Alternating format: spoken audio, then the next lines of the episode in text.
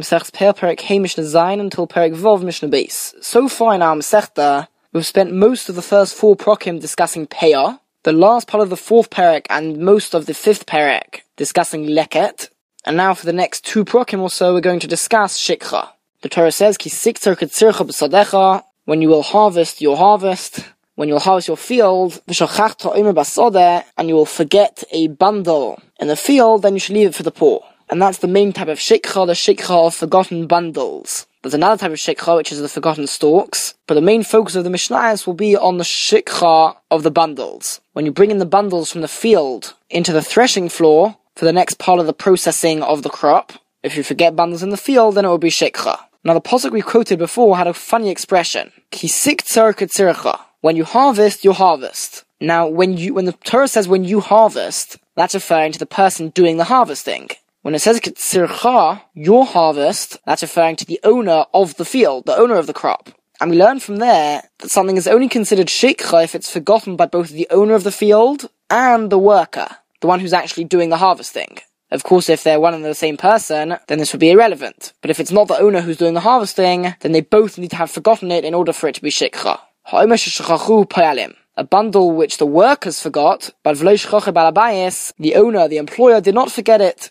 Or shechacha balabayis, if the owner forgot it, but the workers did not forget it.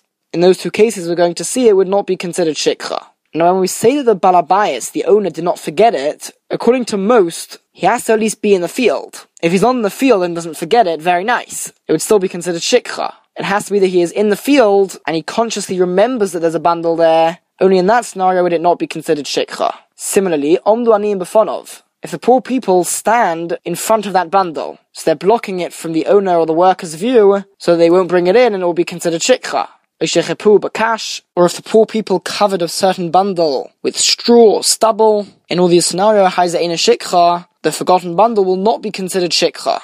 And in these last two cases, where the poor people hide the bundle, either the reason why it's not shikha is because you don't call this forgotten, because there were other things causing them to forget it. Had the poor people not been there, they would have remembered it and therefore it's not considered shikha at all. Alternatively, it is technically shikha, because they could have remembered that it was behind them. However, midrabanon as a punishment for the poor people, for hiding it when they weren't allowed to, we say that they don't get the shikha and the owner can keep it. Mishnah when a farmer harvests a field, he doesn't necessarily bring all of the crop to the edge of the field into a massive pile in one go. He might make lots of small piles spread across the whole field, and then once he made all the small piles, he might bring them to the edge of the field to make a larger pile. Now, even once he brought all the piles to the edge of the field, and they're now in a big stack, so sometimes he'll thresh the produce right there where the stack is, but sometimes he might take it to a special threshing floor, which is further away from the field in order to thresh it there. So we see that there are lots of different occasions during the processing of the crop that bundles are being transported or stalks are being transported. The question is, at which stage does shikha apply? And the first rule we need to know is that shikha only applies at one stage of the processing of the crop. And this is learned from the posuk which says, Ki when you perform a harvesting in your field and you forget a bundle in the field, then it will be shikha. So we see that the Torah is comparing the forgetting with the harvesting. It says when you harvest and you forget. So just like when you harvest, when you cut the produce off the ground, that can only be done once. Obviously, once you've cut produce from the ground, you can't do that again because it's no longer in the ground. So too, when it comes to shikha, when it comes to forgetting the bundles, there's only one stage in the processing that we will consider it shikha. And the basic rule for when that time is, is the final transporting of the bundles to where you want to thresh them. So that would either be the godish, which is the big stack of crop, at the edge of the field, or it's going to be at the goiren, which is the threshing floor. But at any stage before that, if you forget the bundle, you can still go back to fetch it, because anyway, we don't view your transporting of all the bundles as a full transportation. It's as if you've only done half of it anyway, and therefore the other bundle is not considered shikha, so you can go back and fetch it. So now let's see all of this inside the Mishnah. Hama amer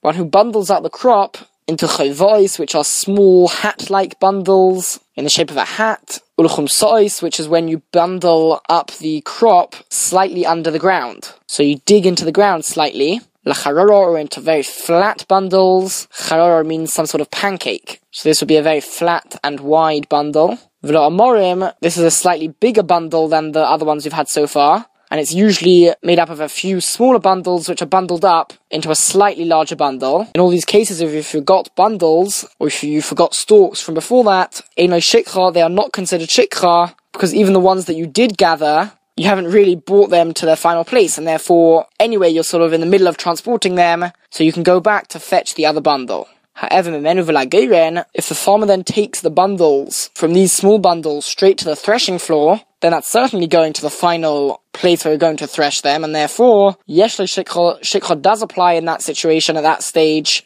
So if you forget bundles there, they would be Shikha. Now what happens if I'm Amel Godish, one who is bundling up and gathering all the produce to make it into one big stack of crop, and you intend to thresh it there? In that situation, Yeshle Shikha, Shikha does apply to it. However, if once you've gathered all of the produce into that big stack, you change your mind and you decide that actually I'm going to thresh it in the threshing floor, then interestingly, Einlo Shikha, Shikha does not apply in that stage between the Godish and the Goyren, the big stack and the threshing floor, because since it already applied before, Shikha cannot apply a second time, like we learned in the Pasuk. So since in the previous stage, you intended for this to be the last stop, you intended to thresh it there, so Shikha did apply over there, so even if you change your mind now, Shikha has ended, so if you leave some bundles in that big stack, it would not be considered Shikha. And now the Mishnah explains, Zaklol, this is the rule. Anybody who gathers in bundles to a place which is the completion of its work, the Gemar Malacha, where you intend for that to be the last place where you're going to gather in the bundles, after that it will be threshed then yesh shikha, shikha does apply to it. However, men of lageren, if you take it from there to the threshing floor, so you take it somewhere else after that because you change your mind, then ein shikha, shikha would not apply over there because it's already applied. But if originally if you gather them up to a place which you do not intend to be the last part of the gathering in. You intend to take it from there onwards. Therefore, Eino Shikha, Shikha does not apply at that stage. However, if you take it from there to the threshing floor, so now you intend for this to be the last stage, and Shikha has not yet applied, and therefore Shikha would apply over here. So if you forget bundles there, then you would have to leave them for the poor as Shikha.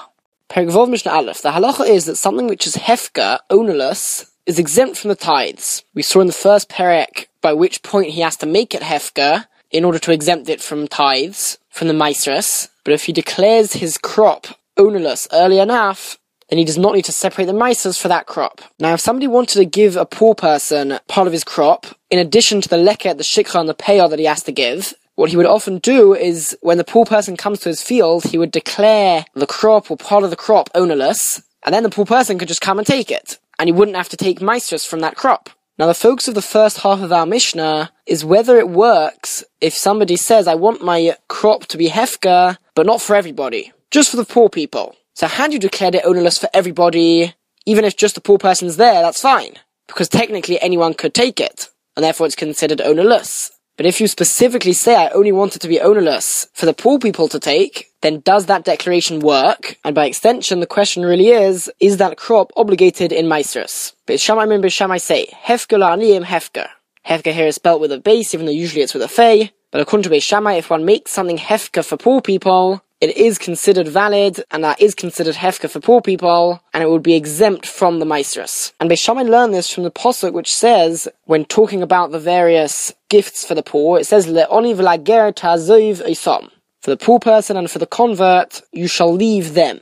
Now we already know that we're talking about the gifts, so the Torah didn't really have to say them. It should have just said, leave for the poor people. What should you leave? Yeah, well obviously you should leave what we're talking about. You should leave them the gifts. So why did the Torah have to add in the word oisom, them? The answer is, says Beis Shammai, it comes to include something else which would have the same status as the matnos aniyim, as the gifts for the poor. And what is that something else? That something else is hefka, where just like when it comes to the matnos aniyim, only the poor people can take that, and it's exempt from maasros. So too, if somebody makes something hefka just for the poor people, then it will be exempt from maasros and it will work. However, Beis Hillel and Beis Hillel say no, ain't a hefka. It's not considered ownerless, and no one, not even the poor people, can take it. Ad Yuvga Afla Shirim, until he makes it hefka even for the rich people. The whole mechanism of making something ownerless only works if you make it totally ownerless, and only if you do that would it be exempt from Maasros. And Beis Hillel learned this from another posuk, Kashmita.